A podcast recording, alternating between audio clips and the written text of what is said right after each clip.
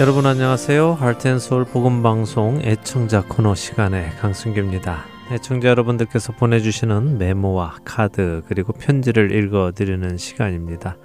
오늘도 여러 지역에서 소식이 왔는데요. 짧은 소식 먼저 모아서 읽어드리겠습니다. 은혜 속에서 사랑합니다. 여러분, 감사, 감사, 감사합니다. 뉴햄셔에서 키비 봉자 애청자님 보내주셨습니다. 감사를 세 번이나 써주셨네요. 저희가 더 감사합니다. 하나 더 읽어드리죠. 수고하시는 여러분께 하나님의 은총이 임하시기를 기원합니다. 아이다호에서 브루스 해석 애청자님 보내주셨습니다. 브루스 해석 애청자님 짧지만 매달 이렇게 메모를 보내주시니 또 감사드립니다. 이번에는 텍사스 휴스턴에서 온 소식 전해드립니다. 수고하시는 여러분들께 여러분이 수고해 주심으로 저는 은혜와 감사로 청취하고 있습니다. 가끔 말씀을 들으며 찬양을 들으며 여러분들의 모습을 상상해 보기도 합니다. 모든 순서와 시간을 배정하신 모든 분들께 다시 감사드립니다. 여러분을 위하여 기도합니다 하시면서 텍사스 휴스턴에서 박영자 애청자님 편지 보내주셨습니다.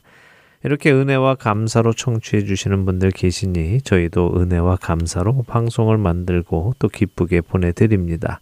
늘 주 안에서 강건하시기 바랍니다. 찬양 한 곡 함께 하시고요. 다시 돌아오겠습니다.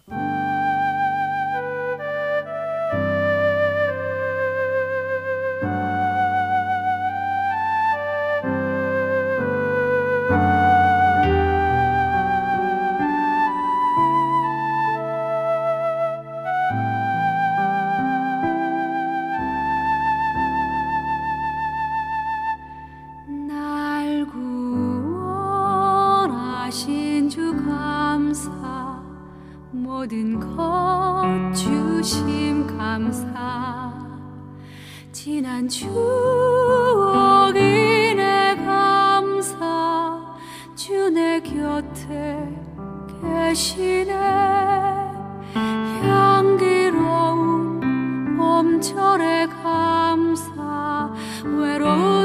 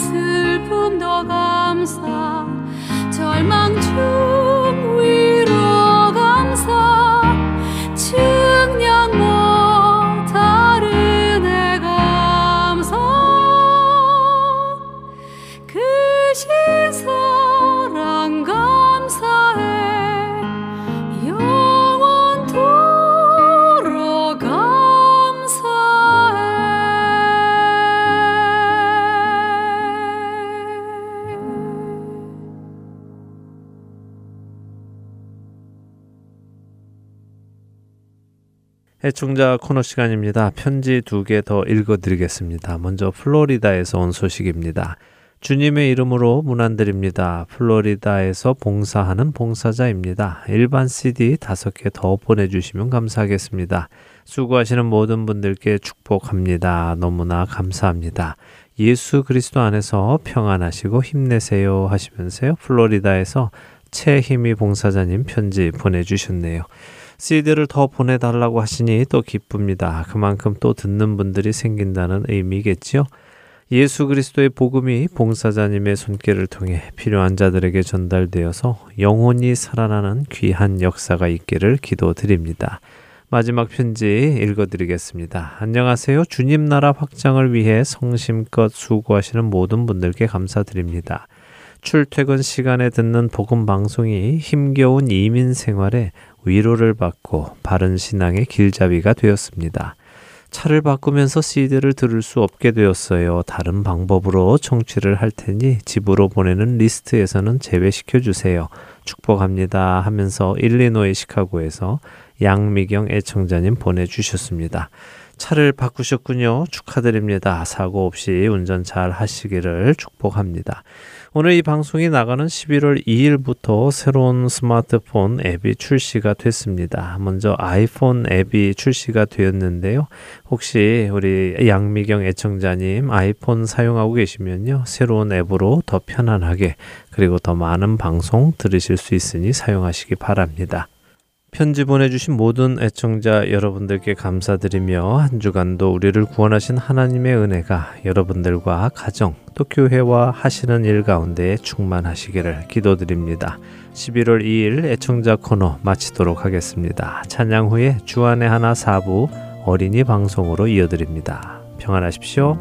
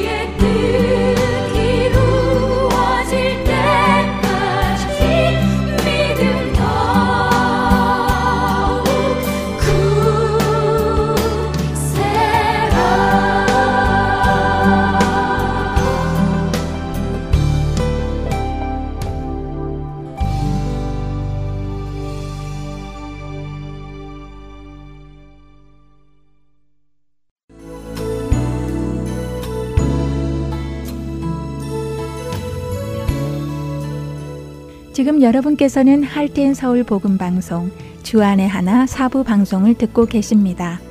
주안의 하나 사부는 어린이 방송을 위한 영어 방송을 부모님을 위해 한국어로 옮겨 놓은 방송입니다.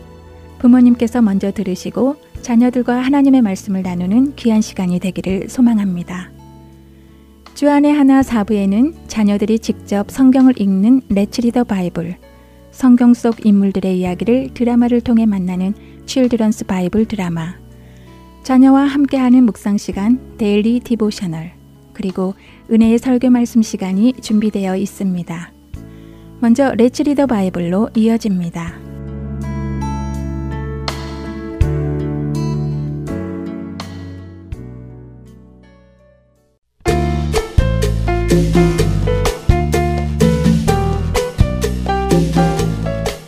애청자 여러분 안녕하세요. 레츠 리더 바이블 진행의 함혜진입니다. 지난주까지 빌립보서를 살펴보았습니다. 이번 주부터는 야고보서를 읽으려고 하는데요.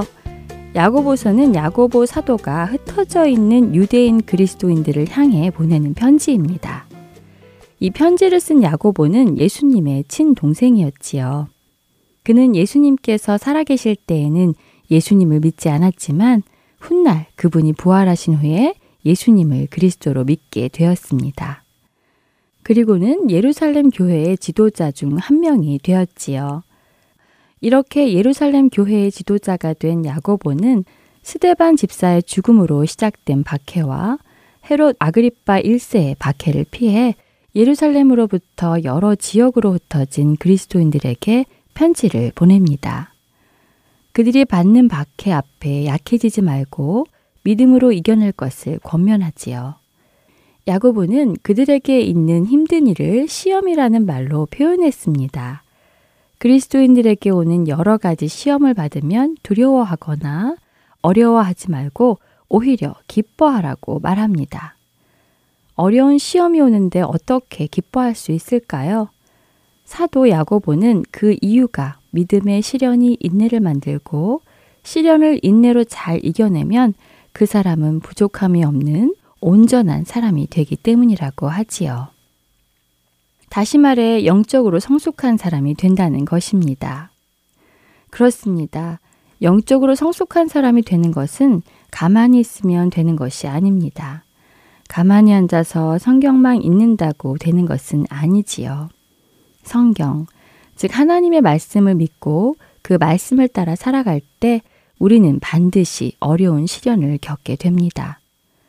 그러나 그 어려운 시련 속에서 내가 읽은 그 말씀을 믿고 의지하여 말씀대로 살아낼 때 그 말씀의 능력이 우리 안에 나타나고 그로 인해 우리의 믿음이 더욱 단단해지고 우리는 주 안에서 영적으로 성숙한 사람이 되는 것입니다. 어떠세요, 여러분? 그리스도인으로 살아가기가 쉽지 않지요? 많은 유혹도 있고 많은 시험도 있지요. 남들은 다 하는데 나는 그리스도인이기 때문에 하나님께서 기뻐하지 않으시는 일이기 때문에 해서는 안 되는 것들도 있고요. 그러나 그리스도인으로 사는 것을 포기하지 마시기 바랍니다. 대신 하나님께 구하세요. 그분은 꾸짖지 않고 후히 주는 분이십니다. 여러분이 도움을 청할 때 그분은 여러분의 도움이 되실 것입니다. 모든 시련 속에서도 믿음을 잃지 않으므로 온전한 사람이 되는 우리 모두가 되기 바랍니다. 야고보서 1장을 읽어드리며 마치겠습니다. 하나님과 주 예수 그리스도의 종 야고보는 흩어져 있는 열두 지파에게 문안하노라. 내 형제들아, 너희가 여러 가지 시험을 당하거든 온전히 기쁘게 여기라. 이는 너희 믿음의 시련이 인내를 만들어내는 줄 너희가 알미라. 인내를 온전히 이루라. 이는 너희로 온전하고 구비하여 조금도 부족함이 없게 하려 함이라. 너희 중에 누구든지 지혜가 부족하거든 모든 사람에게 후히 주시고 꾸짖지 아니하시는 하나님께 구하라. 그리하면 주시리라. 오직 믿음으로 구하고 조금도 의심하지 말라. 의심하는 자는 마치 바람에 밀려 요동하는 바다 물결 같으니 이런 사람은 무엇이든지 죽게 얻기를 생각하지 말라. 두 마음을 품어 모든 일에 정함이 없는 자로다. 낮은 형제는 자기의 높음을 자랑하고 부한 자는 자기의 낮아짐을 자랑할지니 이는 그가 풀의 꽃과 같이 지나감이라. 해가 돋고 뜨거운 바람이 불어 풀을 말리면 꽃이 떨어져 그 모양의 아름다움이 없어지나니 부한 자도 그 행하는 일에 이와 같이 쇠잔하리라. 시험을 참는 자는 복이 있나니 이는 시련을 견디어낸 자가 주께서 자기를 사랑하는 자들에게 약속하신 생명의 면류관을 얻을 것이기 때문이라. 사람이 시험을 받을 때 내가 하나님께 시험을 받는다 하지 말지니 하나님은 악에게 시험을 받지도 아니하시고 친히 아무도 시험하지 아니하시느니라. 오직 각 사람이 시험을 받는 것은 자기 욕심에 끌려 미혹됨이니 욕심이 잉태한즉 죄를 낳고 죄가 장성한즉 사망을 낳느니라. 내 사랑하는 형제들아 속지 말라. 온갖 좋은 은사와 온전한 선물이 다 위로부터 빛들의 아버지께로부터 내려오나니 그는 변함도 없으시고 회전하는 그림자도 없으시니라. 그가 그 피조물 중에 우리로 한 첫 열매가 되게 하시려고 자기의 뜻을 따라 진리의 말씀으로 우리를 낳으셨느니라. 내 사랑하는 형제들아, 너희가 알지니 사람마다 듣기는 속히 하고 말하기는 더디하며 성내기도 더디하라. 사람이 성내는 것이 하나님의 의를 이루지 못함이라. 그러므로 모든 더러운 것과 넘치는 악을 내버리고 너희 영혼을 능히 구원할 바 마음에 심어진 말씀을 온유함으로 받으라. 너희는 말씀을 행하는 자가 되고 듣기만 하여 자신을 속이는 자가 되지 말라.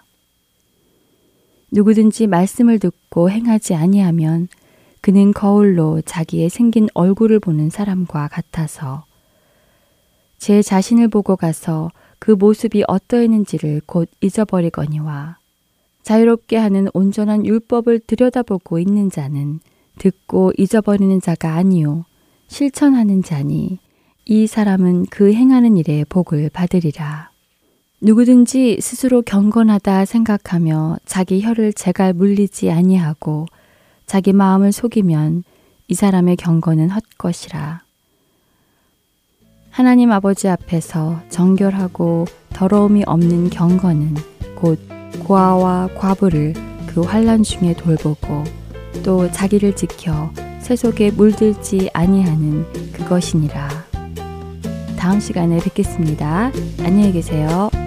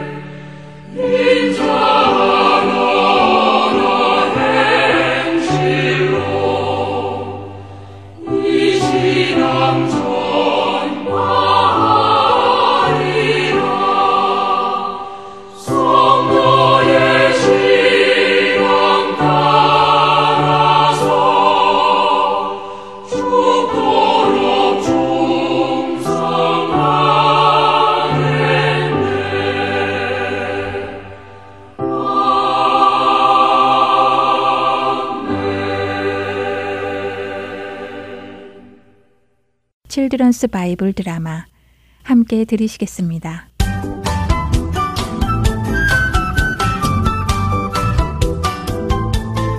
애청자 여러분 안녕하세요. Children's Bible 드라마 에스더 편 진행의 박윤규입니다.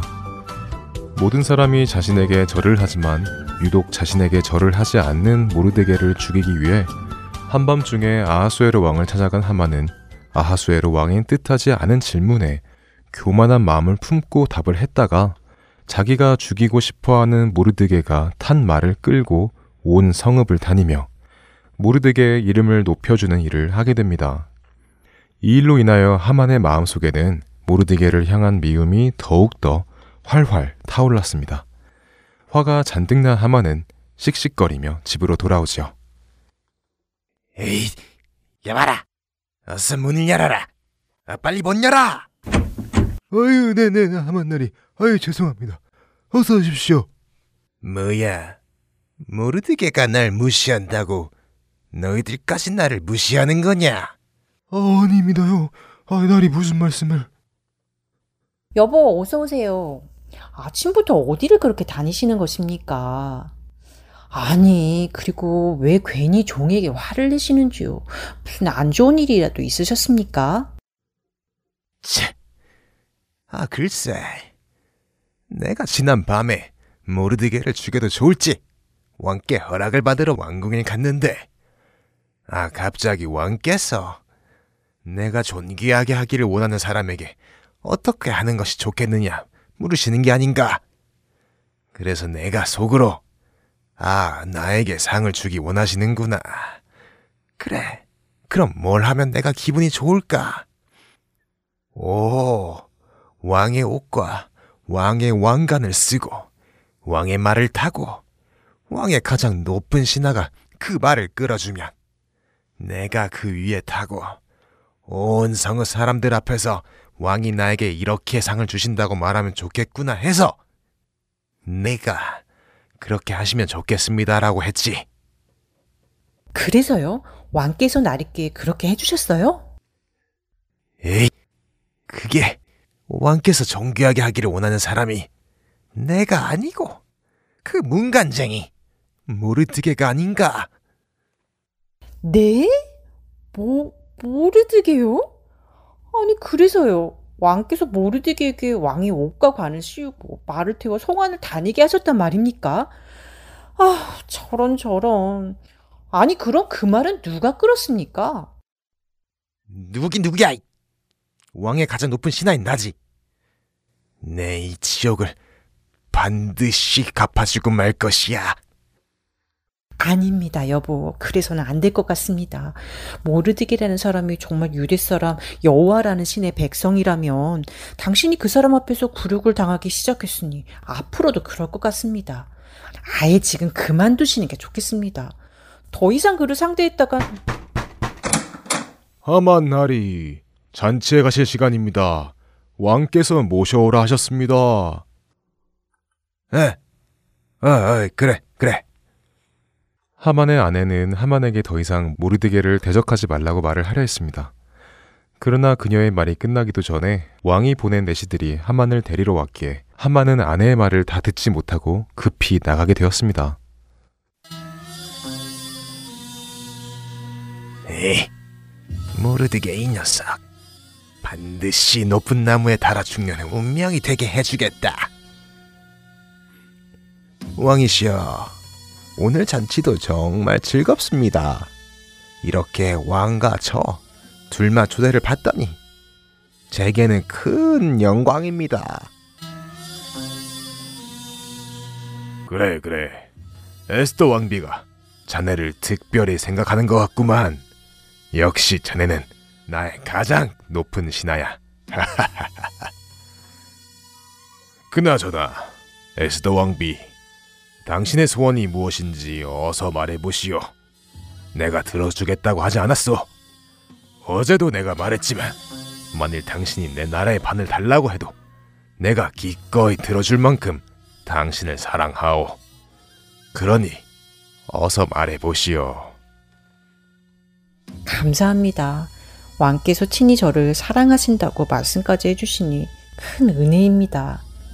만일 왕께서 말씀하시는 것처럼 저를 사랑하시고 왕께서 저를 기쁘게 여기신다면 저와 저의 민족의 생명을 구해 주십시오. 그것이 저의 소원이며 간청이옵니다. 아니, 왕비. 그게 무슨 소리인가? 그대의 목숨과 그대의 민족의 생명을 구해달라니. 아니, 감히 누가 왕비의 목숨을 손을 대려 하기라도 한다는 말이오? 네, 그렇습니다. 저와 저의 민족을 하나도 남김없이 죽이려는 사람들이 있습니다. 아니, 감히 그런 음모를 꾸미고 있는 자가 누구란 말이오? 당장 그 자가 누구인지 말해 보시오. 왕이시여, 저와 저의 민족을 죽이려고 하는 악한 자는 바로 하만 총리입니다.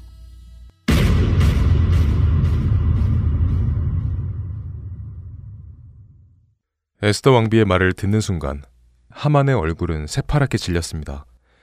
그는 두려워 벌벌 떨기 시작했죠. 아니, 뭐라고? 하만이? 이게 정말인가? 음. 왕은 기대하지 않았던 놀라운 사실에 격분하여 자리에서 벌떡 일어나 궁전 정원으로 나가 이 일을 어찌해야 할지 생각합니다. 왕이 나가는 모습을 본 하만은 얼른 에스더 왕비 앞으로 나가 목숨을 구걸합니다. 오, 오, 오, 오, 왕비 마마, 살 살려주십시오. 목숨만, 목숨만 살려주십시오. 왕비 마마, 저는 왕비 마마가 유대인이신 줄은 꿈에도 몰랐습니다. 제가, 제가 알았다면 절대 그러지 않았을 것입니다. 왕비 마마. 바로 그때 정원에 갔던 아하수에르 왕이 다시 돌아왔습니다. 아하수에르 왕의 눈에 보이는 모습은 마치 하만이 왕비를 공격하려는 것처럼 보였습니다. 네, 이놈, 하만! 거기서 뭐 하는 것인가? 내 놈이 나의 궁중에서 나의 왕비를 감히 범하려 하느냐? 여봐라! 멋들하고 있는가? 당장 저놈을 끌어내지 않고! 왕의 말이 떨어지기가 무섭게 내시들이 달려와 하만의 얼굴을 보자기로 감싸고 끌어냈습니다. 그때 하르보나 내시가 왕에게 말합니다. 왕이시여, 왕께 아랠 말씀이 있습니다. 왕을 살해하려던 음모를 막아낸 모르디게를 기억하실 것입니다. 그런데 하만이 그 모르디게를 죽이려고 자기 집들에 약 23m 높이의 기둥을 준비했다고 합니다. 뭐야? 나의 생명을 구해준 모르드게를 죽이려 했다고. 아니, 그럼 하만은 내가 죽기라도 바란 것인가?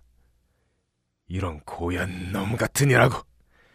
당장 하만이 세운 그 기둥에 하만을 달아 처형하라. 네. 하만은 모르드게를 달아 죽이려고 만든 나무 기둥에 오히려 자신이 달려 죽게 되었습니다. 이렇게 하만이 처형을 당하자 왕의 분노는 가라앉게 되지요. 그러나 아직 일이 끝난 것은 아닙니다. 어떤 일이 남아있을까요? 실드스 바이블 드라마 에스더 편 다음 시간에 뵙겠습니다. 안녕히 계세요.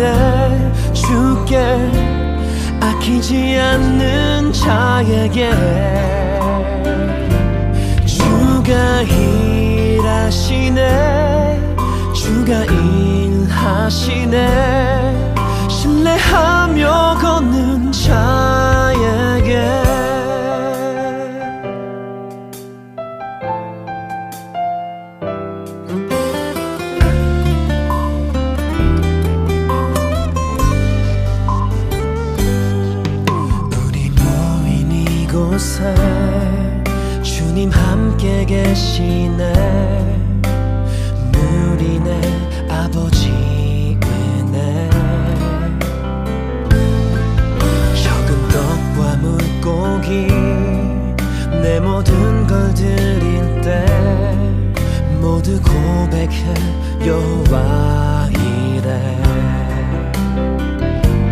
주가 일하시네. 주가 일하시네. 주께 아끼지 않는 자에게.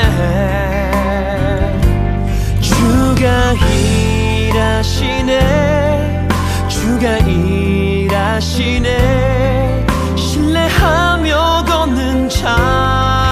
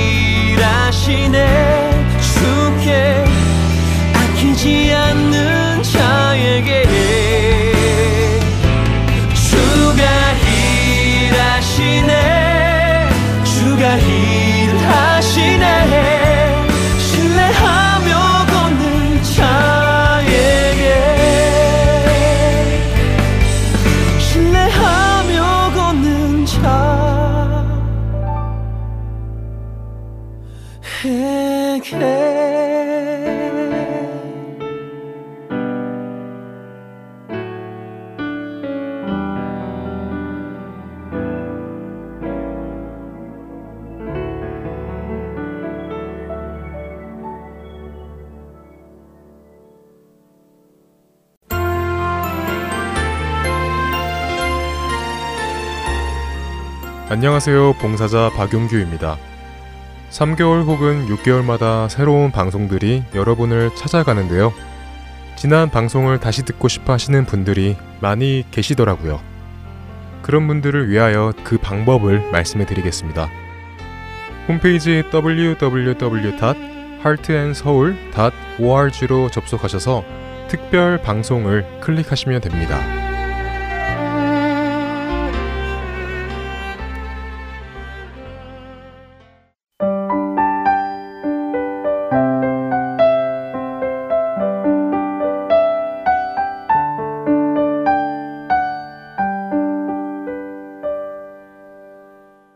이어서 Daily Devotional 보내드립니다.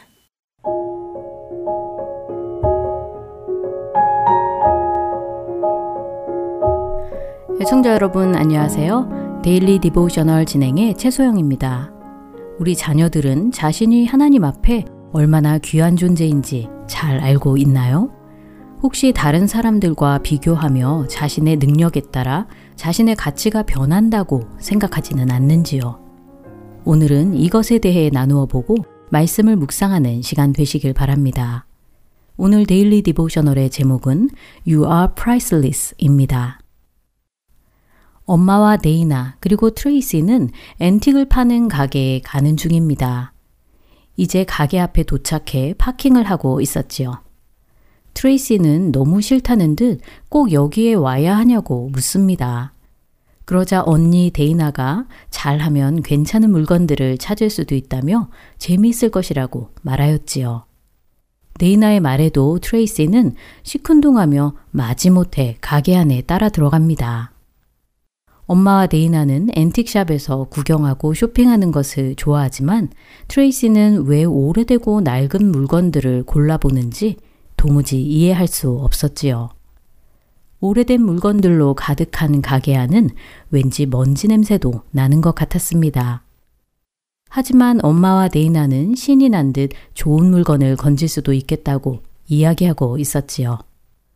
트레이시는 여전히 관심이 없는 듯 그냥 차 안에서 기다리면 안 되냐고 물었습니다. 그때 엄마는 한쪽 구석에서 빨래판을 발견하시곤 꺼내어 보여주셨지요. 얘들아, 이것 좀 봐. 세탁기가 없었던 시절에는 이 빨래판으로 세탁을 했단다. 트레이시는 깜짝 놀란 듯 집에 있는 세탁기를 버리고 이 빨래판을 쓸 거냐고 물었지요. 엄마는 웃으시며 그게 아니라 그냥 장식용으로 빨래판에 쓸 거라고 말씀하십니다. 트레이시는 왜 이런 오래된 쓰레기를 장식용으로 쓸 건지 이해가 안 간다고 말했지요. 그러자 엄마는 어떤 물건의 가치는 누군가 그것을 지불하고자 하는 그 가격에 결정된다고 하십니다. 엄마의 말씀에 그러면 이 빨래판은 얼마에 살 거냐고 트레이시는 물었습니다. 데이나는 12달러라고 대답하였지요. 트레이시는 말도 안 된다고 하며 12달러면 반 전체 친구들이 먹을 수 있는 캔디를 살 수 있다고 말합니다. 그러면서 오늘 학교에서 친구들과 안 좋은 일이 있었고 쉬는 시간에 아무도 자신과 놀아주는 아이가 없었다며 속상한 듯 말하였지요. 엄마는 트레이시를 꼭 안아주시며 만약 값을 매긴다면 트레이시가 얼마만큼의 가치가 있는지 아느냐고 물으십니다. 트레이시는 저 빨래판보다는 비쌀 것 같다고 농담을 하였지요. 엄마는 그것과는 비교도 할 수 없다고 하시며 아까 말씀하신 대로 어떤 것의 가치는 그것을 지불하는 사람이 내는 값만큼이라고 하십니다. 그리고 하나님께서 트레이시를 위해 얼마를 지불하셨는지 아느냐고 물으셨지요. 트레이시는 자신을 구원하기 위해 예수님이 죽으심으로 하나님은 트레이시의 죄값을 지불하셨다고 대답하였습니다. 그러자 엄마는 예수님이 얼마의 가치가 있는 것 같냐고 물으셨지요. 트레이시는 고민하듯 100만 달러, 1000만 달러, 아니 그 이상이 될 것 같다며 잘 모르겠다고 말합니다. 트레이시의 말에 엄마는 이렇게 말씀하십니다. 하나님의 아들이신 예수님은 값을 따질 수 없을 만큼 귀한 분이시란다. 그 귀하신 예수님이 너를 위해 죽으셨다면 하나님은 너를 그만큼의 가치로 여기시는 것이지. 너가 이 빨래판이 쓰레기라고 했지만 나와 데이나에게는 이것이 쓰레기가 아닌 것처럼 누군가 너에 대해 안 좋게 이야기한다고 해도 하나님께서 너를 소중한 존재로 여기신다는 사실은 변하지 않지.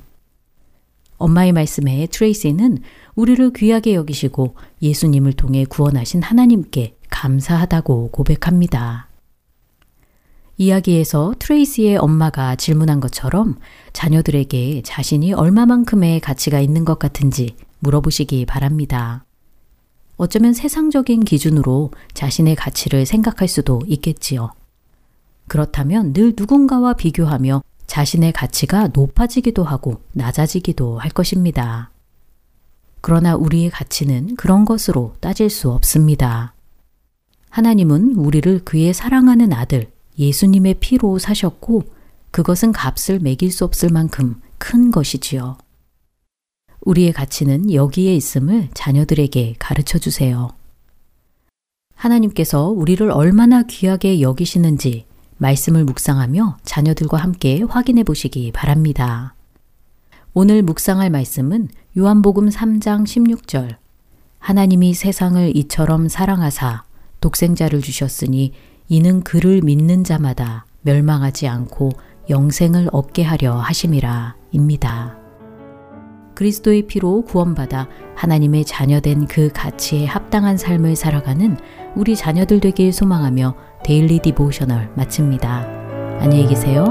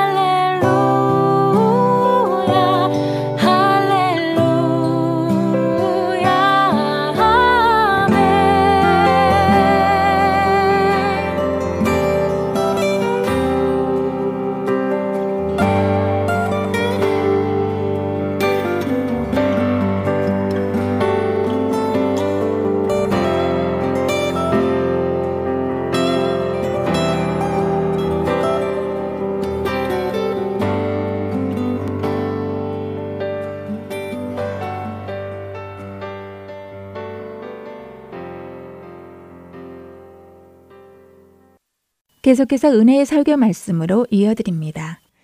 오늘은 졸지아 아틀란타 한비정교회 이요셉 목사님께서 마태복음 6장 1절에서 8절의 본문으로 사람에게 보이려고 라는 제목의 말씀을 전해 주십니다. 은혜의 시간 되시기 바랍니다. 예수님께서 내 제자 이렇게 말씀하실 때는 좁은 의미에서 제자를 의미했습니다.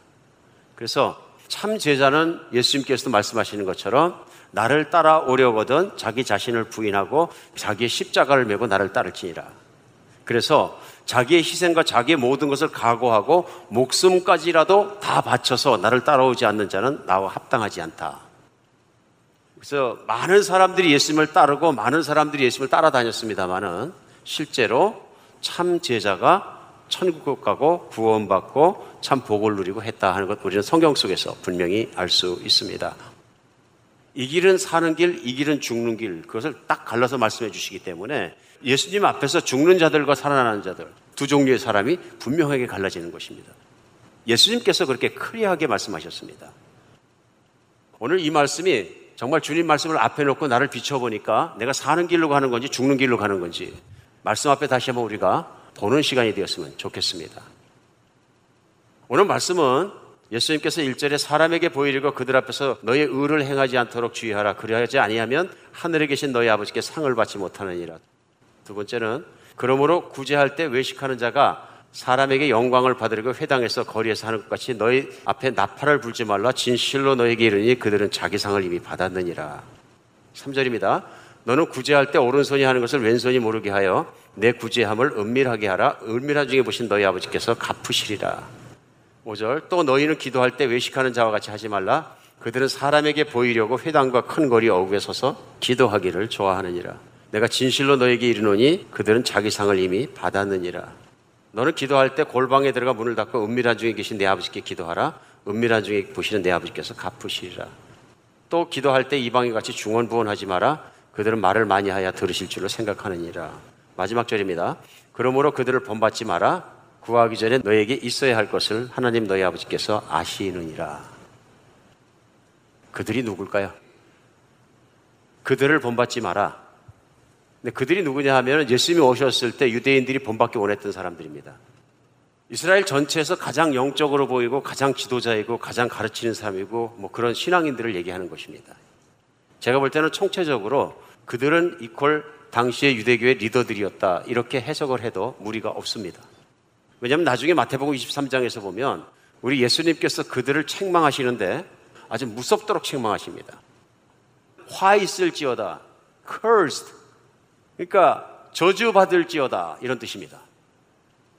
사람을 향해서 예수님이 너희는 저주받은 자다, 저주받을지어다. 이렇게 말씀하신 건 예수님 보시기에 너무 불충스럽고 안 좋았기 때문에 그런 것입니다. 근데 그 대상이 누구였냐면 그 당시에 서기관들, 바리새인들, 선생들 이런 사람들이었습니다. 지도자들이었습니다. 굉장히 무서운 일입니다.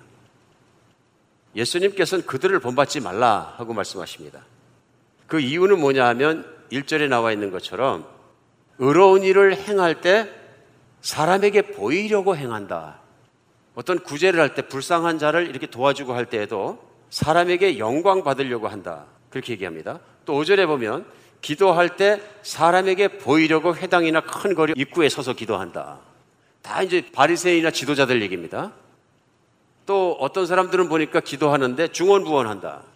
뭐 많이 기도하고 오래 기도해야 더 영적이고 더 좋아 보이는 것처럼 생각해서 그렇게 기도한다. 이런 말씀들을 하신 것입니다. 이런 일들을 본받지 말라. 누구는요? 너희는 진짜 제자는. 그러니까 딱 갈라놓으시는 겁니다. 참내 제자 천국 가는 자와 지옥으로 모두 몰려가는 넓은 문으로 들어간 신앙인들은 다르다 하고 말씀해서 그들을 따라가면 넓은 문이고 죽는다 하는 말씀을 비교해서 설명하셨습니다. 그런데 뭐 이거는 그때 바리새인들만 얘기고 우리는 적용이 안 됩니다. 그럼 오늘 말씀은 사실 우리에게 무효합니다. 근데 아무리 말씀을 곰곰이 이렇게 생각을 해봐도 오늘날 우리에게 적용이 안 되는 말씀이 아니고 예수님은 근본적인 본질적인 원리에 대해서 설명하고 계시는 것을 알 수 있습니다. 늘 예수님 말씀은 혹독한 말씀 속에 들어갑니다. 그 말씀 뭐냐면 사람들에게 보이려고 한 것에 대해서 말씀하시는 것입니다. 그러면 사람들에게 영적으로 보이려고 사람들에게 신앙심 좋은 것처럼 보이려고 사람들에게 인격이 고매한 것처럼 보이려고 사람들을 인정받으려고 하는 그것들이 뭐라 그러시냐면요. 하나님 앞에 선하지 않다 그러시는 거예요. 아무래도 교회 생활하고 신앙 생활하면서 교회 안에도 다른 사람에게 내가 더 영적으로 보이려고 노력하는 그것들도 있다 그런 얘기입니다. 어쩔 때 그게 나오냐 하면요. 아, 나는 아침에 기도하면 3시간씩 기도하는데 저 사람 보니까 20분도 안 돼서 나와. 그러니까 나는 더 영적이야. 이렇게 생각하고 있다면 또 그렇게 말을 한 적이 있다 그러면 내가 영적인 사람인 것이 아니라 사실은 사람들 보이려고 하는 것 아니겠느냐. 나는 방언을 더 잘하기 때문에 실제 고린도 교회에서 있었던 일입니다. 나는 이렇기 때문에 나는 예언을 하기 때문에 저 사람보다 더 영적이다. 그걸 가지고 누가 더 크냐 하는 싸움이 일어났습니다. 어떤 은사가 더 세냐, 더 높으냐. 나는 베드로를 존경하고 저 사람은 바울을 존경하는데 누굴 존경하는 사람이 더 크겠느냐? 크다 하는 사람이 이래서 분당이 되었다. 실제로 성경 안에서 고린도라는 실전하는 신약교회에 그런 모습들이 있어서 분열됐다 얘기가 나옵니다. 근데 야고보서에서 분명히 말씀하십니다. 너희 중에 싸움이 어디로부터 다툼이 어디로부터 나냐? 너희 지체 중에 싸우는 정욕으로부터 나오는 것이 아니냐. 교회 안에 있는 지체들, 교회 교인들의 욕심으로부터 나오는 거 아니냐 이렇게 얘기합니다. 그러니까 오늘 핵심이 뭐냐 하면요. 우리 안에 욕심이 상존하고 있는 한은 교회가 싸우는 것은 막을 길이 없다. 그 욕심이 무슨 욕심이냐? 오늘 말씀에서 예수님이 말씀하신 거 뭐냐면 명예욕이나 다른 사람의 인정받고 싶은 욕구를 얘기합니다. 다른 사람에게 보이려고 하는 것. 그래서 생각해 보니까 오늘 말씀이 저희에게는 반드시 적용돼야 되는 것이 저는 제가 대한민국에서 자랐고 태어났고 살아왔기 때문에 너무 잘합니다. 여러분도 동의하시리라 믿습니다. 세계에서 대한민국은 자랑거리가 뭐냐면 눈치 잘 보는 거예요. 체면 문화가 세계 1위 아니면 2위일 것 같아요. 체면이 너무 지금 중국 분들도 그런 게 좀 없지 않은가 비난하는 게 아니라 저는 중국 갔을 때 제가 봤습니다. 가난한 집에서도 결혼시키려고 그러면 한국 분이 결혼 잔치 하는 거에 몇 배를 써요. 블러핑 하는 거죠. 이만큼 보여주고 싶은 거죠. 보이려고 하는 겁니다. 떠나면 조국에서 생활할 때 저는 분명히 느낍니다. 사람들에게 보이는 게 너무 중요해요.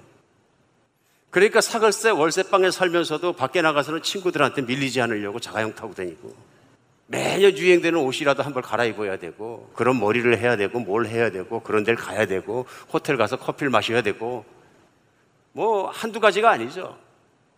그런 모양을 안 갖추게 되면 축에 못 끼니까 그러다 보니까 친구들이 그런 데 사니까 나도 아파트에 살면은 그래도 또 TV가 쌩쌩하고 또 바꿔야 되고. 저는 심지어는 앞에 쪽에 있는 TV를 보다 보니까 노인 위치도 똑같지만은 TV 사이즈가 똑같아지는 걸 제가 직접 봤어요. 축에 빠지면 안 되는 거거든요. 무서운 세상에서 어쩌면 살자라는 생각이 들었습니다. 축에 끼지 않으면 쳐져버린다는 두려움과 강박관념 속에서 살아왔다. 그러다 보니까 축에 안 빠지려고 얼마나 노력합니까? 눈치는 또 얼마나 봅니까? 우리가 그래서 살다 보니까 우리 안에 피할 수 없는 것이 있는 것을 알 수 있습니다. 그것이 뭐 욕망입니다. 무슨 욕망이냐면 다른 사람에게 인정받고 싶은 욕구입니다. 어릴 때 형제가 다섯 명, 심지어는 열두 명 이렇게 태어난 가정에 보면은 항상 그게 있습니다. 장남은 장남이라고 사랑해주고요. 장녀는 살림거리니까 또 믿어주고요. 막내는 귀엽다고 봐주고요. 중간에 미들킷 신드롬이 엄청 심합니다. 코피가 나는 게 아니라 코가 부러져도 아무도 쳐다보지도 않아. 그러니까 무슨 마음이 드냐면 어차피 나는 버림받은 존재인데 그래서 학교를 다닐 때 보니까 우리 학교에서 진짜 이쁜 여학생 아이는 어린 아이는 그냥 모든 사람이 다 쳐다보고 선생도 이뻐하는데 나는 중간쯤 생겼다고 쳐다보지도 않아. 그리고 어떤 친구는 보니까 못생겼다고 또 놀려. 이런 세상 속에 살거든요. 나는 공부 잘해서 부모 칭찬받아 서는데 아무리 공부해도 나 중간쯤밖에 못 가니까 또 관심 밖이야. 그러니까 그런저런 이유로 말미암아서 우리는 인생 중에 시들고 힘들고 막 그런 것 많이 겪습니다. 겪다 보니까 나오는 게 있습니다. 사람 눈치를 보게 되는 겁니다. 그 다음에 나에게 채워지지 않은 욕구가 있는 것입니다. 사람들이 인정해주고 나를 갖다 알아주고 그래야지 내가 살맛이 나고 행복하고 그럴 텐데 안 되는 거예요. 그러다가 이제 부부가 이제 결혼해서 살았는데 이제 배우자가 나를 무시하는 것 같아. 그럼 어떻게 됩니까? 죽이고 싶어지는 거예요. 다른 사람은 몰라도 당신은 나를 존경해주고 다른 사람은 몰라도 당신 나를 사랑해줘야 되는데 내가 이런 대우 받으려고 결혼했냐? 맞습니까? 확 터지는 거죠. 하루 이틀 다니고 매일 얼굴 보고 살아야 되는데. 그러다 보니까 우리 안에 있는 것이 뭐냐 하면 채워지지 않은 것들, 기대가 깨어진 것들, 여러 가지 파편 쪼가리들이 다 돼서 상처받은 모습으로 살아가는 것 같습니다. 또 인정 많이 받으면 어떻게 됩니까? 예, 더 많은 인정을 구하게 됩니다. 그래서 힘들어지는 거죠. 그러니까 잘 나가는 사람은 잘 나가는 사람대로 문제가 있고 안 채워진 것이 있고요. 안 나가는 사람은 안 나가는 사람대로 모멸감 속에 또 자기가 빠진 속에 있습니다. 그러니까 세상에서 제일 아픈 게 뭐냐 하면요. 왕따 당하는 것입니다. 대한민국에서 나온 사전에 올라가는 단어 중에서 정말 희한한 단어가 화라는 단어예요. 화병. 그래가지고 미국에 있는 질병 백과사전에도 뭐라 그러냐? 화 디지즈 이렇게 나와요. This is Korean disease 해가지고. 근데 그게 실존이에요. 화병 때문에 죽기도 하거든요. 알아 누워가지고. 화병. 기대하고 대접받을 걸 바로 받지 못했다 하는 거예요. 팍 누워버려요. 화를 어떻게 할 수가 없어요. 분노를 어떻게 조절할 수가 없어서. 그 분노가 몸을 먹어버려서 실제 몸이 아프게 되고 조직이 망가지게 되는 거예요. 왕따가 그런 거예요. 요즘 학교 다니는 학생들에게 왕따 어떻게 생각해? 얼마나 무서워하게. 네가 왕따를 학교에서 당한다면 어떻게 될 것 같으냐. 어, 나는 그렇게 해서 반에서 따당하면 난 죽어요. 그래. 애들이 막 자살하잖아요. 도망갈 길이 없으니까. 정신적으로 너무 크거든요. 오늘 뭐 장황하게 나눴습니다만은 우리 안에 채워지지 않는 사람들의 인정받고 싶은 욕구가 있다 하는 것이죠. 그러다 보니까 신앙생활 하면서도 사람들이 인정해 주길 바란다. 특별히 이민교회는 현실적으로 그럴 수 있습니다. 많은 분들이 교회를 들어오시는데 한국 같았으면 교회 안 다니실 건데도 교회 들어오십니다. 왜냐하면 적적하고 한국 사람 만나고 싶고 같이 교제하고 싶고 또 교제가 되거든요. 그래서 그런 교회 속에서 예수님을 만나고 진실로 예수님의 그 믿음을 갖게 되고 바르게 신앙생활을 하게 되면 얼마나 복스러운 일인지 모릅니다. 그런데 문제는 뭐냐 하면 교회가 전체적으로 그런저런 신앙과 비신앙의 어떤 정리되지 않은 모습 속에서 교회 안에서 신앙을 갖기도 이전에 직분자가 될 수 있습니다. 그러시면 복잡한 문제가 생깁니다. 복잡한 문제가 뭐냐 하면 내 안에 있는 욕망을 채우는 것에 대해서 자신도 모르는 사이에 미친 듯이 뛰어갈지도 모릅니다. 그렇게 되기 위해서는 영적으로 거룩해 보이는 모습을 보일 수도 있어요. 가짜죠. 본인은 압니다. 진실이 아닙니다. 교회가 힘들어집니다. 그런 분들로 말미암아 교회가 힘들어질 수 있다. 교회가 추한 모습으로 타락합니다. 어쩌면 교회가 인간의 타락한 욕망을 추구하는 것을 부채질하는 경우도 많습니다. 그 동기는 하나님이 아십니다. 왕왕 잘못된 명예 욕구에 트래핑 될 수 있다. 들어가기 쉽다, 아무래도. 속이 허해서 그런 것이죠. 교회도 그런 마음으로 얘기할 수 있습니다. 개인적인 허영심이 얼마든지 있습니다. 채워지지 않으면 허영심이 거기를 파고 들어와서 교회에 와서 브로핑 하게 됩니다. 뭔가 좀 알려지고 싶고. 근데 문제는 뭐냐 하면 그냥 애교로 봐줄 문제가 아니고 오늘 예수님께서 이것을 죽고 사는 문제로 다루시기 때문에 그렇습니다. 죽고 사는 문제. 왜 그럴까요? 가장 큰 문제는 인간 안에 있는 자아입니다. 본질적인 문제입니다. 이 모든 것이 언제 생겼느냐 하면요. 인간의 본능적인 욕구들이 타락하면서 생겼다. 원래는 하나님께서 창세기에서 인간을 만들어 주실 때 깨끗하고 완전한 인간은 어떻게 살아야 되느냐면 나를 만드시고 모든 걸 만드신 하나님은 경외하고요. 두렵고 떨리고 사랑하는 마음으로 그분의 말씀을 잘 순종하고 따르고요. 두 번째, 사람은 아담과 이을 만들어서 하나님께서 주니까 사람은 사랑하고요. 만물은요, 다스리도록 만들어 주셨어요. 이게 하나님이 원하시는 순리의 체계예요. 그런데 인간이 창세기 3장에서 타락하면서 무슨 일이 생겼냐면요. 하나님은 피하고, 말씀도 피하고, 그 다음에 사람은 두려워하고요. 물건은 경배하게 된 거예요. 데살로께서 4장 3절로 6절 말씀에 그게 나옵니다. 하나님의 이가 너의 거룩함이라. 곧 음란을 버리고 각각 거룩함과 존귀함으로 자기 안에 대할 줄을 알고 인간이 타락하면 어떤 모습이 되면 자기 안에는 내 욕구를 채우는 자 정도로 생각하는 타락한 인간의 욕심의 배경이 나올 수 있다. 나는 당신에게서 그런 매력을 더 이상 느끼지 못하기 때문에 나는 갈아탈 거야. 무서운 일입니다. 하나님께서는 남자와 여자를 만드시고 모든 걸 운행하게 하셨는데 남자가 남자를 사랑하고 여자가 여자를 향해 음욕이 불타요. 타락한 인간은 본질을 순리대로 쓰지 않고 이것을 오용하고 남용하고 역리로 풀어서 쓴다. 이런 얘기입니다. 오늘 갑자기 동성연애에 대해서 말씀하셔서 어떤 분들에게 좀 진보적인 분들에게 혹시 뭐 question mark가 있을지라도 잘 이해하고 들어주시기 바랍니다. 저는 성경적으로 제 식견을 나눠야 된다고 분명히 믿습니다. 그래서 요즘 교회가 시끄럽습니다. 어떤 교단에서는 동성연애를 하는 사람을 목사로 안수해서 강단에서 가르칠 수 있다. 어떤 교단에서 안 된다. 그러니까 사람들은 혼란스럽습니다. 그런데 뻐젓한 교단에서 한국 분들이 전통이라고 많이 묻는 교단에서 동성 연애자를 그렇게 안 쳤음에도 불구하고 멍해를 메고 같이 가니까 뭐 괜찮은가 보다 이렇게 생각하는 것이 일반화되는 것 같습니다. 여러분은 어떻게 생각하십니까? 오늘 이걸 크리해줘야 됩니다. 그래서 동성 연애자가 목사가 될 수 있는 가장 큰 이유는 뭐냐 하면요 이겁니다. 그것은 본능에 속하는 것이다. 하나님이 그를 만드실 때 이미 동성을 향해서 사랑을 느끼게끔 만들어 주셨다. 그러면 창조자 하나님이 만들어 주신 순리대로 동성을 좋아하는 자는 동성과 결혼하는 게 맞다. 이런 논리입니다. 그럼 이거 같은 논리 아닐까요? 이게 무서운 논리인 게 뭐냐면요. 하나님이 어떤 사람을 만들 때 살인자의 기질을 주셔가지고 사람들 위해 마음에 들자면 살인하고 산다. 그러므로 하나님께서 그 본능을 넣어주셨으니까 살인자도 목사가 되는 게 맞다. 지금 현재 살인하고 있을지라도. 뭐 너무 거창하면 작게 하죠. 사람 속에는 약간 거짓말이 있기 때문에 상습적으로 거짓말하고 사기치는 사람도 목사로 앉혀도 괜찮다.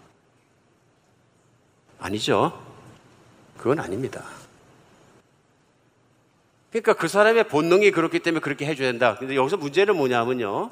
인간의 깨끗하고 거룩해야 될 본능이 타락했다는 것이 성경의 시작입니다. 그래서 본능을 따라 살아가면 반드시 죽음으로 들어간다. 본능을 따라 살아가며 죽는 것을 살리기 위해서 하나님이 하신 일이 뭐냐면 인간을 새롭게 하시고 새로 태어나게 하신 것이죠. 그래서 예수님이 유대인들을 보니까 신앙생활 하는 것이 자기가 믿으려 그러다 빠질 함정에 빠진데 그 함정이 뭐냐면 거룩한 게 안 되니까 사람들 앞에서 거룩한 척 보여서 인정받으려고 하다 보니까 세상적인 자기의 타락한 욕구, 자기의 사회적 욕구와 명예적 욕구를 채우는 것에 급급하다는 얘기죠. 하나님이 그를 그런 모습이 기뻐하셔서 그를 축복하신 게 아니라 사람들이 그들의 신이었다 그러니. 그들이 월십하는 경배하는 대상은 사람이었다는 것입니다. 오늘 그래서 우리 예수님의 말씀 속에 우리가 진짜로 제자가 되고 사람들을 두려워하지 않고 사람들에게 노예가 되지 않고 살기 위해서는 꼭 필요한 것이 새 사람이 되어야 됩니다. 사도 바울은 에베소서에서 2장 1절로 6절에서 새 사람을 이렇게 깨끗하게 표현했습니다. 뭐라고 표현했냐면요. 그는 허물과 죄로 죽었던 너희를 살리셨도다. 그때는 너희가 그 가운데 행하여 세상 풍조를 따르고 공중권세 잡은 자를 따랐으니 곧 지금 불순종의 아들들 가운데 역사하는 영이라. 전에는 우리도 그 가운데서 우리 육체의 욕심을 따라 지내며 육체와 마음이 원하는 것을 하여 다른 이들과 같이 본질상 진노의 자녀였다. 허물과 죄로 죽은 우리를 예수 그리스도 말미암아 살렸다 하면서 예수를 믿기 전에 인생의 상태를 설명합니다. 그때는 예수 안 믿을 때는 다른 사람들과 똑같이 세상의 풍조 속에서 따라서 살아갔다. 그래서 세상의 풍조가 뭐냐 하면은 육체의 욕심을 따라 육체와 마음이 원하는 대로 살았다. 얘기. 근데 문제가 뭐냐면 육체와 내 마음속에 들어있는 것이 깨끗한 마음, 하나님이 기뻐하시는 마음이 아니라 타락한 마음이기 때문에 욕심을 따라 살아가게 됐다. 그 욕심에 뭐가 있느냐면 음욕도 들어있고 명예욕도 들어있고 수많은 욕구들이 들어있는데 이 욕구를 채우는 일을 위해서 인생을 썼다. 그래서 그걸 채울 만한 것, 그 돈을 많이 갖게 되고 사람들 존경을 받게 되고 사회적 욕구가 채워지고 사람들의 인정을 받게 되면 그것을 성공, 승리라는 것을 위해서 미친 듯이 뛰어갔고 세상은 지금도 그렇게 살고 있고 나도 그 길을 따라 살아갔다. 그러므로 하나님은 무시하고 사람들은 경배하고 물건은 신이 된 정말로 나를 출세시켜준다면 갔다. 내가 돈을 벌 수만 있다면 건강히 헤쳐가면서도 내가 일할 수 있는 건 뭐냐면 이미 돈이 신이 된 거죠. 내 몸보다 땐 내 생명보다 돈이 더 중요해진 거죠. 성공을 향해 이를 물고 뛰어가고 있다면 세상이 하는 일입니다. 지금 사도 바울은 그 얘기를 하는 거야. 과거에는 하나님을 경배하지 않고 모든 걸 영리로 뒤집어서 욕망을 따라 살아갔다. 그런데 사절에 극률에 풍성하신 하나님이 우리를 사랑하신 그 사랑으로 인하여 허물로 죽은 우리를 그리스도와 함께 살리셨고 에베소서는 사도 바울이 뭐라고 표현하냐면요. 인간의 타락한 욕망을 따라 살아가는 것은 죽었다 이렇게 표현합니다. 죽을 것이 아니라 너는 죽었다 이렇게 영적으로 표현하는 거죠. 왜 죽었느냐? 죄악을 진 인간은 이미 죽었다. 인간은 원래 영원히 살도록 만들어 주셨는데 태어나서 죽을 수밖에 없다는 것입니다. 그건 영원히 죽었기 때문에 그렇다. 그렇기 때문에 언젠간 죽을 것이고 하나님 앞에는 죽은 자다. 하나님 앞에서는 영원히 살아가는 자만 산 자입니다. 근데 그런 사람, 내 욕망을 따라 살아가는 사람이 죽은 자이다. 이런 뜻입니다. 그런데 죄와 허물로 죽어 있던 너를 예수 그리스도께서 살리셨다. 그게 뭡니까? 우리 하나님께서 예수님을 보내주셔서 과거의 욕망을 따라 살아가며 죽을 수밖에 없는 나를 그리스도와 함께 십자가에 죽게 하시고 그 보혈로 닦아서 용서해 주시고 새 사람으로 만들어 주셨다. 예수님을 믿는다는 것은 무엇이냐면 단순히 천국 가는 티켓 한 장을 받는 것이 아니라 새 사람이 된다는 것을 의미한다. 새 마음, 새 정신, 새 모든 것이 돼서 새 피조물이 되는. 그래서 성경은 말씀하시잖아요. 이전 것은 지나갔으니 보라 새 것이 되었더라. 그래서 제자들을 예수님이 말씀하실 때도 새술과 새푸대에 대해서 말씀하시니 너희는 새술이라 새푸대에 담는다. 그 예수님을 따르는 사람은 다르다. 그 사도 베드로도 새 사람이 되었다는 것을 이렇게 표현합니다. 베드로후서 2장 9절로 11절에 그러나 너희는 택하신 족속의 왕 같은 제사장들이요 거룩한 나라여 그의 소유된 백성이니 이는 너희를 어두운 데서 불러내어 그의 기이한 빛에 들어가게 하시니 아름다운 덕을 선포하게 하려 하심이라. 너희가 전에는 백성이 아니더니 이제는 하나님의 백성이요 전에는 긍휼을 얻지 못하였더니 이제는 긍휼을 얻은 자니라. 사랑하는 자들아 거리민과 나그네 같은 너에게 권하노니 영혼을 거슬러 싸우는 육체의 정욕을 제어하라. 과거에는 하나님 앞에 바로 서지 못하는 자였는데 이제 하나님의 백성이 되고 거룩한 제사장이 되었으니 어떻게 살아야 된다고요? 이제는 육체의 정욕을 제어하라.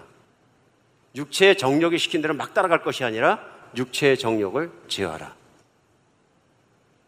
과거에는 나만 잘 살면 된다고 생각했는지 모르지만 그것이 아니라 이제는 하나님은 경외하고 사람들은 사랑하고 이 세상의 물질은 다스릴 수 있는 모든 것을 영리가 아닌 순리로 쓸 수 있는 타락한 자아가 아닌 하나님의 뜻에 따라 살아가는 그런 모습으로 살아가라는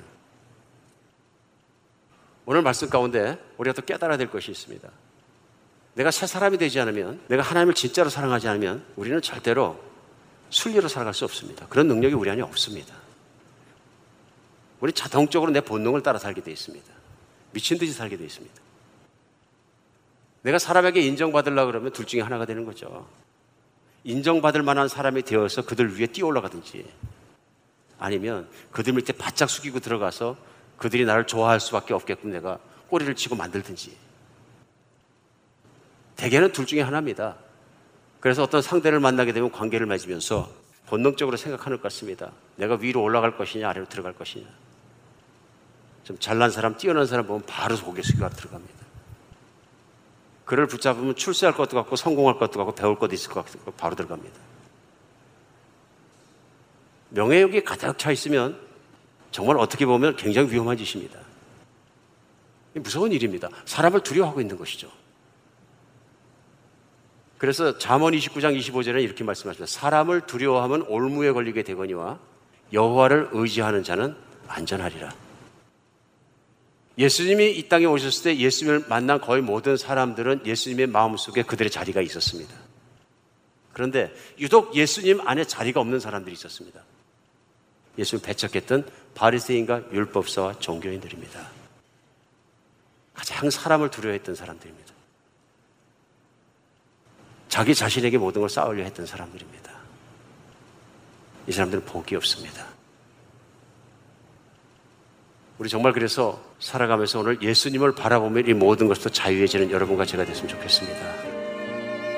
예수님만 바라보십시다. 하나님이 우리를 치유해 주실 줄 믿습니다.